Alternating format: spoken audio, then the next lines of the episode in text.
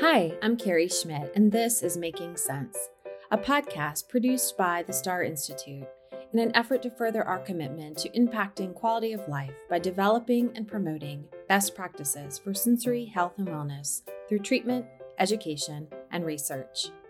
Occupational therapy best practices ask us to integrate knowledge into practice.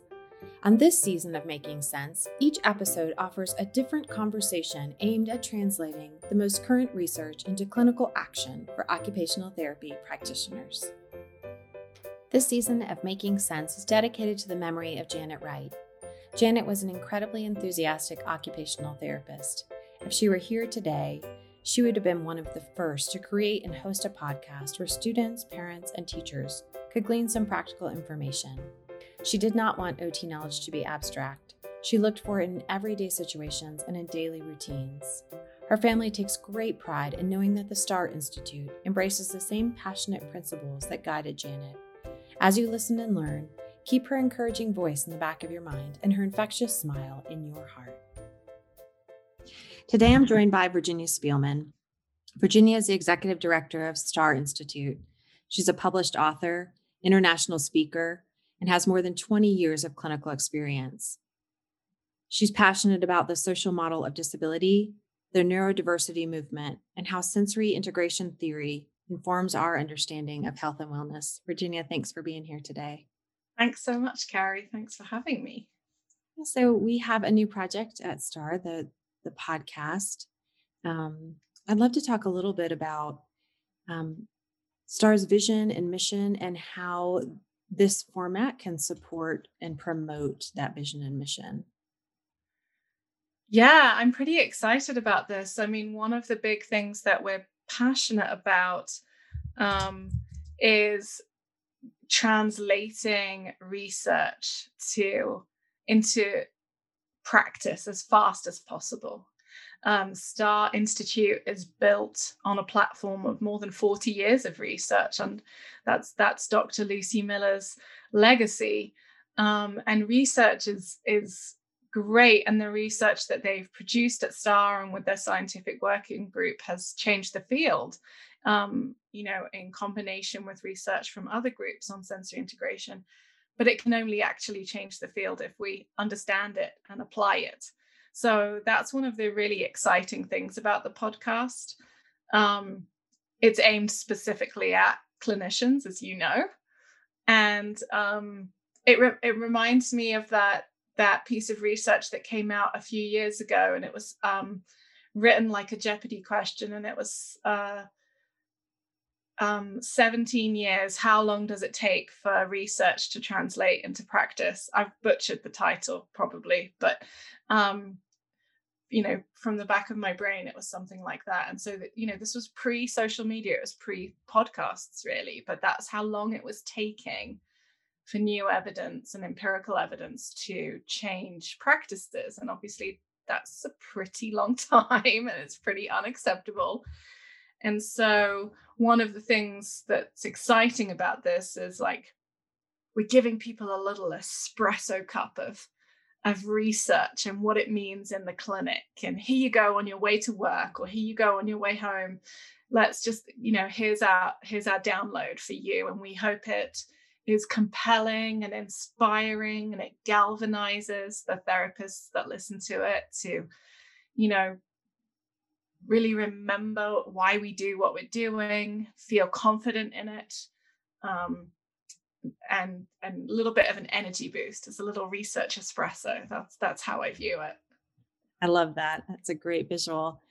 In this first season, we decided to have conversations with the STAR faculty about something that they're interested in and curious about in current research and how they're translating that into practice. We all happen to be occupational therapists. And so this these conversations definitely have been aimed at at clinicians, at how mm-hmm. we take this um, research and how we translate that into practice. But what one of the also one of the common themes and one of the things that occurs to me when we're talking about this is um, a value that we all share at STAR that makes these conversations pleasant and feel like that shot of espresso, and that is curiosity. Mm-hmm. That we just approach everything we read with such curiosity about how we can um, not only think about this and and further thought development in this field, but how can we take it to our clients? Um, and how can we share that curiosity with them also? So insatiable curiosity, I think. And I think that's one of the fun things about it. But, uh, you know, what, what happens is at STAR, we, we cultivate the organization we want. And so we get to nurture our curiosity. It's part of our practice. It's part of our reflective supervision. It's part of our journal clubs, and it's part of this podcast. I think, you know, having experienced working in a big hospital myself in the earlier years of my career, and then in a, in a busy pediatric assessment center and those sorts of environments, in a special needs school, when you're, when you're not connected and plugged into somewhere like STAR that makes space and time for curiosity, you're socialized into an environment that's about productivity and outcomes predominantly, right? There isn't that balance. You know, we all we all have product productivity expectations, but balancing it out. And we're so lucky and privileged at STAR. And I think one of the things about this podcast is that we want to make a little bit of space for that, right? So here's a space to um, give you kind of uh, a, a little bit, so ask some questions. We're not just trying to give um, randomized controlled trials, and like this is now, this is now an evidence-based practice, treatment effectiveness. We will discuss those things. But we're also going to look at research outside of occupational therapy and say, hey, they're talking about the same thing as us. They're just using different words. What does this mean? It's going to lead to further questions. And, you know, um, I guess it reminds me of the concept of living life as inquiry. Mm. That's that's kind of one of the, this is this, this is a space for that, right? So we're going to, we're not just looking for confirmation bias here. We're not just looking to prove that this is a thing or that's not a thing, or, you know, every, but we're asking questions. We're living life as inquiry. And those questions lead us to deeper questions, and we can make connections, and we can be um, inspired to that um, systems knowledge that's so important to us at, at STAR Institute. And I love that it was in the occupational therapy practice framework four as one of the contributors to the cornerstones of occupational therapy practice was micro and macro systems knowledge. And I think what you're going to do in this podcast is zoom out, deep dive, zoom back in, zoom back in, hone in, hone in, zoom out. How are these things connected? What's happening here? What's happening next? Um, and so, yeah, I, I love I love bringing it back to curiosity. That's that's such a key pivotal piece here. So one of the practices that we hold space for at STAR is reflective supervision. And you mentioned we also value learning from complementary fields. And so one of the places that self-reflection is used is infant mental health. Mm-hmm. We have mined that beautiful develop, thought development for how it supports what, how we understand sensory health is built from infancy forward. So mm-hmm. talk a little bit about that. Talk a little bit about um, what we're learning by holding space for reflective supervision and by looking to other fields like infant mental health for how they can contribute to and also teach us something about how integral sensory integration is in health and wellness. There's a couple of directions I could go with that. I think first, just to just to speak to the reflective piece, um, infant mental health is a multidisciplinary um, field, obviously very informed by mental health practices. And it's, I think, got the most um, well-developed, mature, and uh, operationalized models for reflective practice and reflective supervision that I've seen um, across disciplines. Uh, what's beautiful about reflective practice in infant mental health and reflective supervision is that it safely makes space for the emotional content of our work without moving into counseling and like breaching those those boundaries between private uh, life and professional life. There's um there's there's wonderful resources available within the field, and I do encourage people to look at at that closer. Um, when you're looking at sensory integration and the development of sensory health in a client, you are looking at an aspect of human development that cannot be siloed out and treated in isolation, because almost everything we do every day is a sensory event as well as something else. It's very, very hard to, to find an activity that is only sensory or, or not remotely sensory. It's, it's very hard. And so if you think about your morning this morning, when you woke up, perhaps you woke up naturally. Um, perhaps you were woken up by an alarm, but you, as you came into your body and woke up, you were experiencing the integration of your eight open cross-modal sensory systems to create the big picture of where you were in your bed, in your house, in your street. You heard the sounds maybe of the garbage truck or the toaster popping, and oh, that's early, someone's already having breakfast. You smelt things, you felt your body. I have a weighted blanket. I felt that on my body and didn't want to move. Everything's a sensory event first. And so when we really look at sensory integration and processing, it we have to take into account the impact it has on every domain of human development and function. Um, in pediatrics, the primary occupations are formation of relationships and play. And you also have your young clients developing their sense of who they want to be in the world. And so you see the whole family.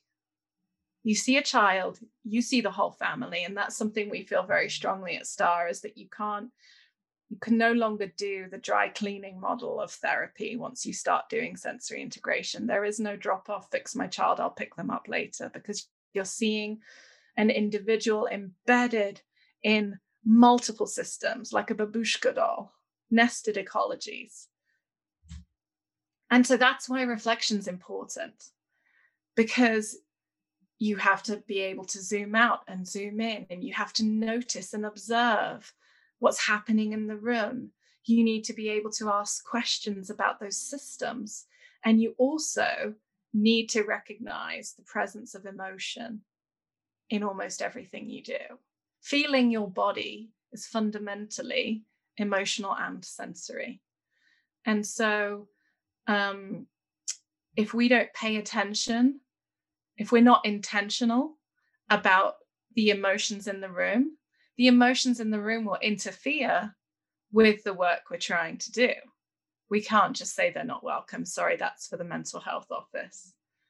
And so that's that's for, for us a huge piece. And, and in infant mental health, there's this beautiful emphasis on the relationship.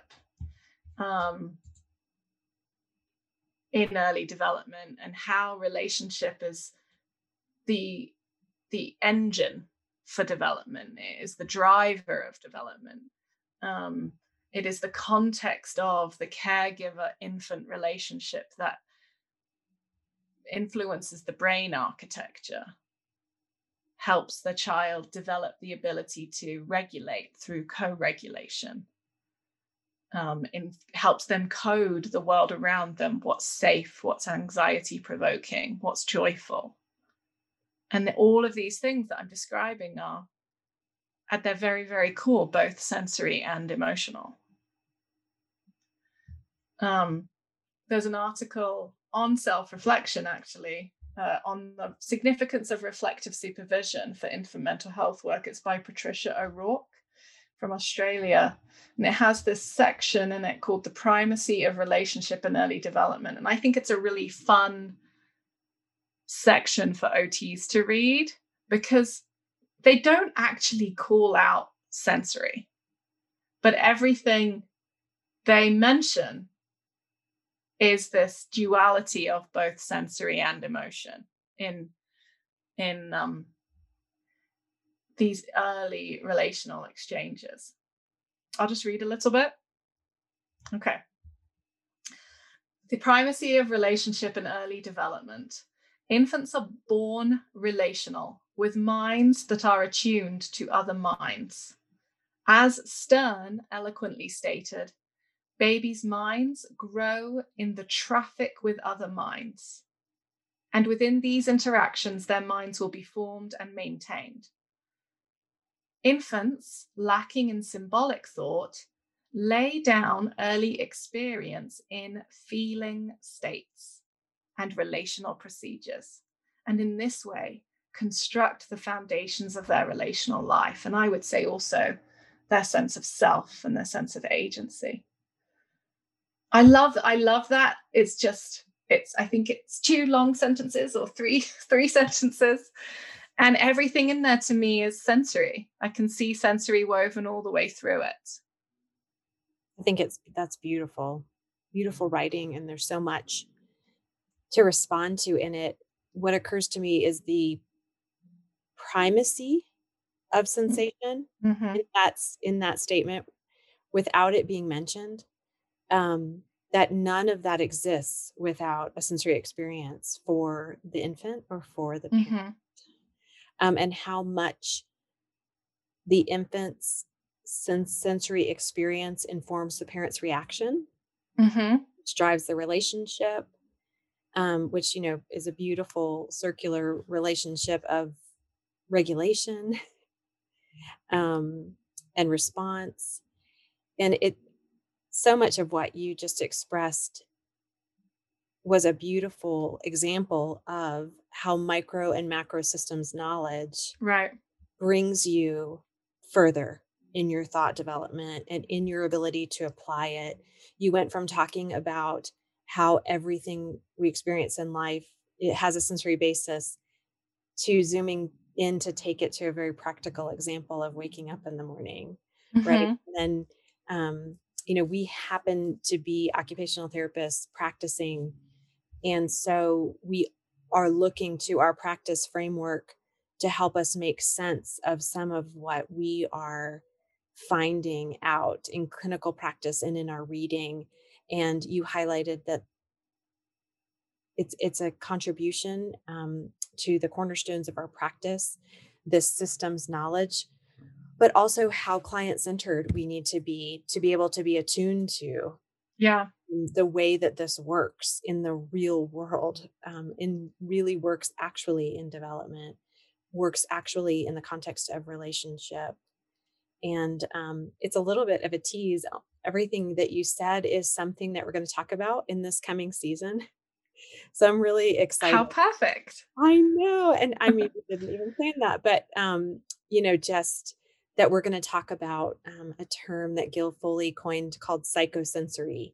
And it's this mm. uh, inextricable relationship between emotion and sensation.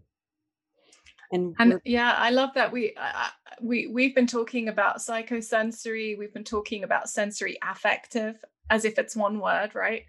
And we've been talking about sociosensory.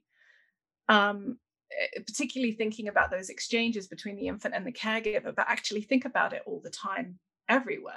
You know, think, you know, that, that the sensory components of social exchanges, sociosensory, the richness there of that piece. And I think, I think again, that sort of emphasizes and speaks to the importance of, of, of this expertise that we have within the field.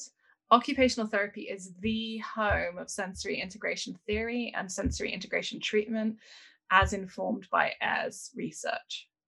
And sensory integration theory has so much to offer our understanding of human development, our understanding of the, the foundations of engagement, participation, and health for our clients. And um, I see, and one of the things that I think is going to be fun for you to explore in this podcast, you know, research on yoga, research on Um, horseback riding, research on um, trampolines uh, from different disciplines. And I see them speaking to sensory without knowing what it is they speak to. And again and again and again, as I read those sorts of articles, I think about how the design of the study would have been different if they'd have had a comprehensive Uh, model of sensory integration to work from. You know, often in research, it's just about uh, arousal or modulation, the over-responsive child or the under-responsive child. And there's there's so much more to it than that. Um, in order to access that intersubjective space between the infant and the caregiver, okay, so we're thinking again about the psychosocial or the sensory affective or the sociosensory cues there, the importance of those for laying down the brain architecture. You have to be able to be modulated. You have to be, and the parent needs to understand if you're over-responsive, how to adjust their approach, or under-responsive, right? It affects attunement, but you also have to be able to discriminate. You also have to be able to organize your eyes and your head and hold your head up against gravity and get enough breath into your lungs. You need to, as, as you grow, be able to twist your trunk and have a dynamic base of support that's ready for action. You need to be able to coordinate your body in such a way that you can learn baby sign language, and then you can, you know, later coordinate that oral motor area to produce speech. And there's just, do you see, like, the sensory pieces woven in every aspect there, and that that's sustained through the lifespan, the importance of sensation and sensory integration for health. Yes, and that's evidence-informed practice. Isn't that? That's what it is. I mean, yeah. it, and what evidence, um, evidence-informed practice allows for is, as a professional, an advancement in my clinical and professional reasoning, um, mm-hmm. that I can bring that to my client-centered practice, right? That I can mm-hmm. think, think differently in my reasoning about the importance, like you're saying, of sensation, not just in the infant, but through the lifespan. And I can mm-hmm. bring that to the, to the adolescent, and I can bring that to the infant. I can bring that to the parent. Um, as you were describing the motor development piece, um, there's an upcoming um, conversation with Renee Allen about exactly that, that, that motor development is embodied, mm. um, that it's embedded in a culture. Um, that it is um, enabled in a, you know, in again in in um, the ability to act on our environment.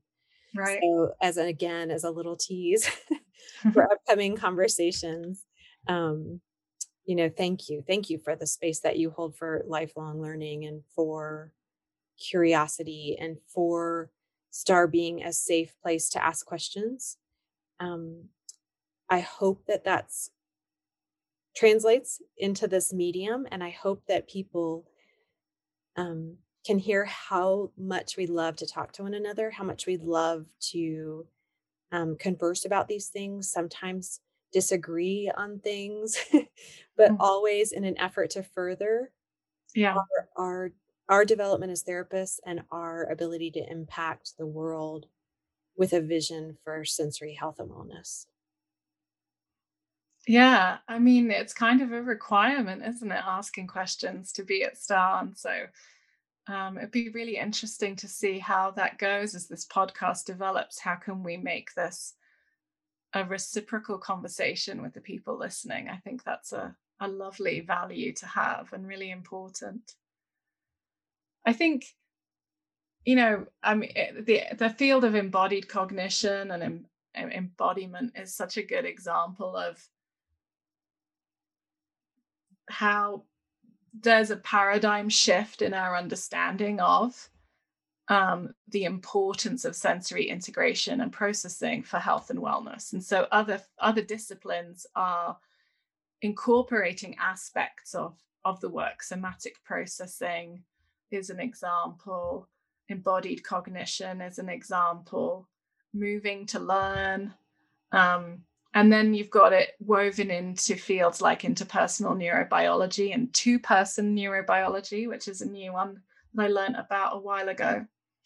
And I think um, what's so interesting, again, is how rich the conversation could be if, as O Ts, who are fun in our, in our core values, fundamentally systems thinkers, could could contribute to those conversations um, and and elevate the awareness of this domain.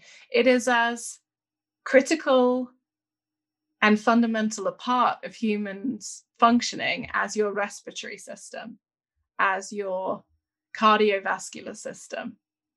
And yet, when you start talking about the sensory systems, people's eyes glaze over. And so we still have work to do in, in like the health education domain, if you like, in that in that area.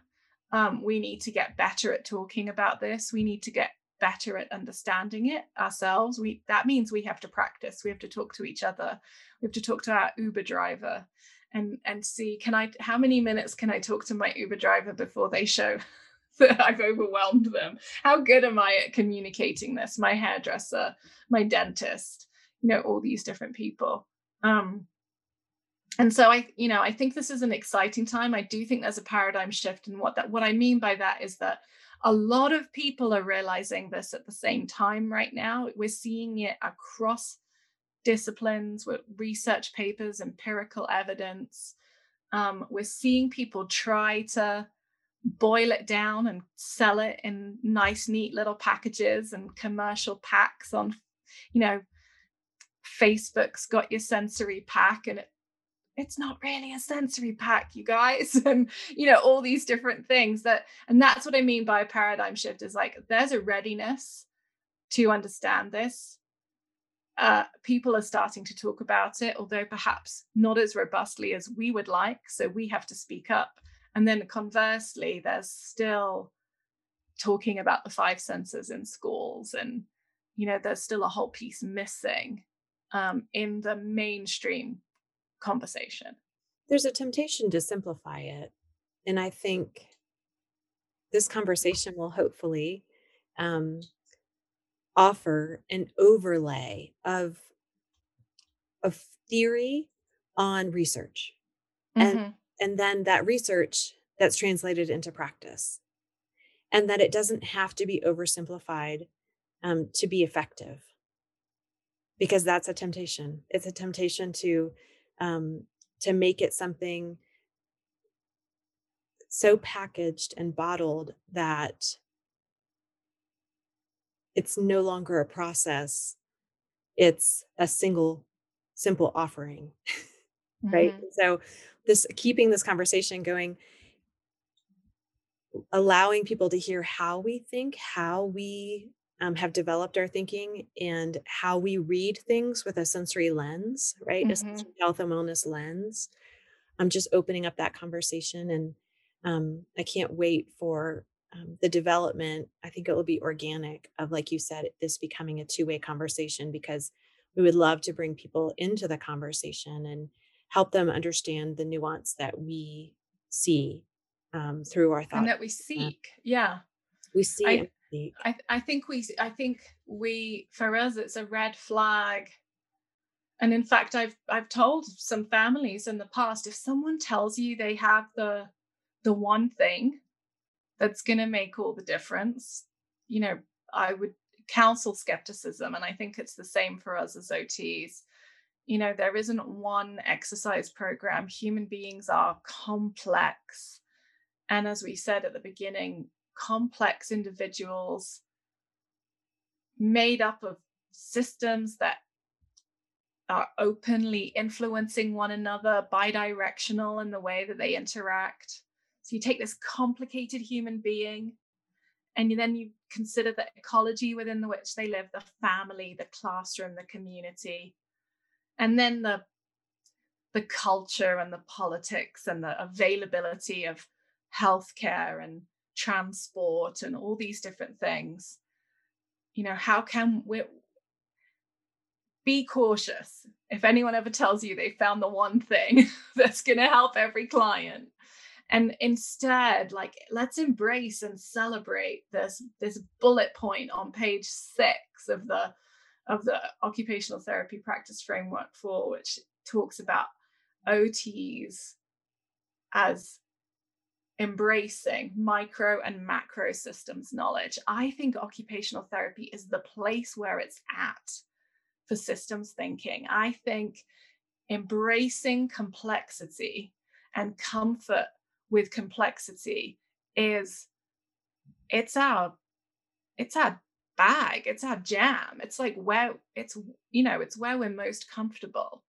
And so, yeah, I agree with you. I hope that conversations like this, again, like galvanize and inspire us towards that.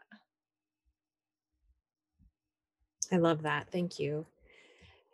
Yeah. So let's start um, kind of thinking about wrapping this conversation up. We are so excited um, as an institute, as STAR Institute, to launch this new project. And we are eager for the conversation to continue. Um, I'm asking every guest in the series, and so you will be the first, to just tell me something that you personally are curious about right now. It can be something that you're reading more about, or um, really, I'm just looking for that little spark, something that's super interesting to you right now. I am absolutely having my mind blown open by the book, The Honor Code. It's called The Honor Code, How Moral Revolutions Happen. I've been very interested in scientific revolutions and Kuhn's work for, for years. And that's where the, all the talk about paradigm shifts come from. But thinking about a scientific revolution embedded in a moral revolution, fireworks, my brain's exploding. It's by Kwame Anthony Appiah, and he's wonderful. He's um, a British Ghanaian philosopher and cultural theorist, and it um, goes through the sort of history in an in an analytical way of of past moral revolutions. So it looks at um, dueling, ha- the duel, and it even talks a little bit about Alexander Hamilton and how the duel. There was this, there was this realization that it was a morally questionable practice that needed to be um, left behind if we were to progress. And they also talk, he also talks about foot binding and some other things. Um, and for me, that's so relevant to our time. And you, you said at the beginning, I'm, I'm a very passionate about the social model of disability and the neurodiversity movement. And I think we have right now the potential for a scientific revolution and a moral revolution to be occurring at a similar time in a similar way, as we question how we treat our neighbors and children and colleagues and family members who have neurodivergent brains and who experience and process the world differently. And so that's that's my big fun um read at the moment. I read it I listened actually listened to it on Audible while I'm on the treadmill, because social isolation is so fun. Um so yeah, that's I guess that's what I'll leave you with. How how uh, typical of me, Carrie, to leave you with possibly a bigger question. That's what I love about you. You leave me with a bigger question, um, but more than that, you leave reliably confounding. You leave me, that's right. You leave me um, with my own curiosity sparked, um, with your um, interest in how things work and how to make life better for people is contagious. And thank you for that. I thank you for your leadership. Um, thank you for the way that you model um, and promote sensory health and wellness. Um, you live our vision, and I truly appreciate it. Well, Carrie, thank you. Thanks for having me. And thanks for creating this space, um, you know, out of out of love and passion for other O Ts to, to hear these discussions that we have. I, I really appreciate the time and passion that you've poured into this project. Thank you. You can find me, Carrie Schmidt, on Instagram at Carrie Schmidt O T D. That's C A R R I E S C H M I T T O T D. The STAR Institute is a nonprofit organization. You can find out more about us at our website, sensory health dot org. That's w w w dot sensory health dot org. There you can join our email list, find out about our educational, clinical, and research endeavors, and make a donation. This podcast wouldn't be possible without our wonderful guests and the support from the STAR Institute, especially Crystal Hayes and Tori Pluchek. Your feedback matters to us. Please leave a review, subscribe, and share this podcast with your friends. This is Making Sense. I'm Carrie Schmidt.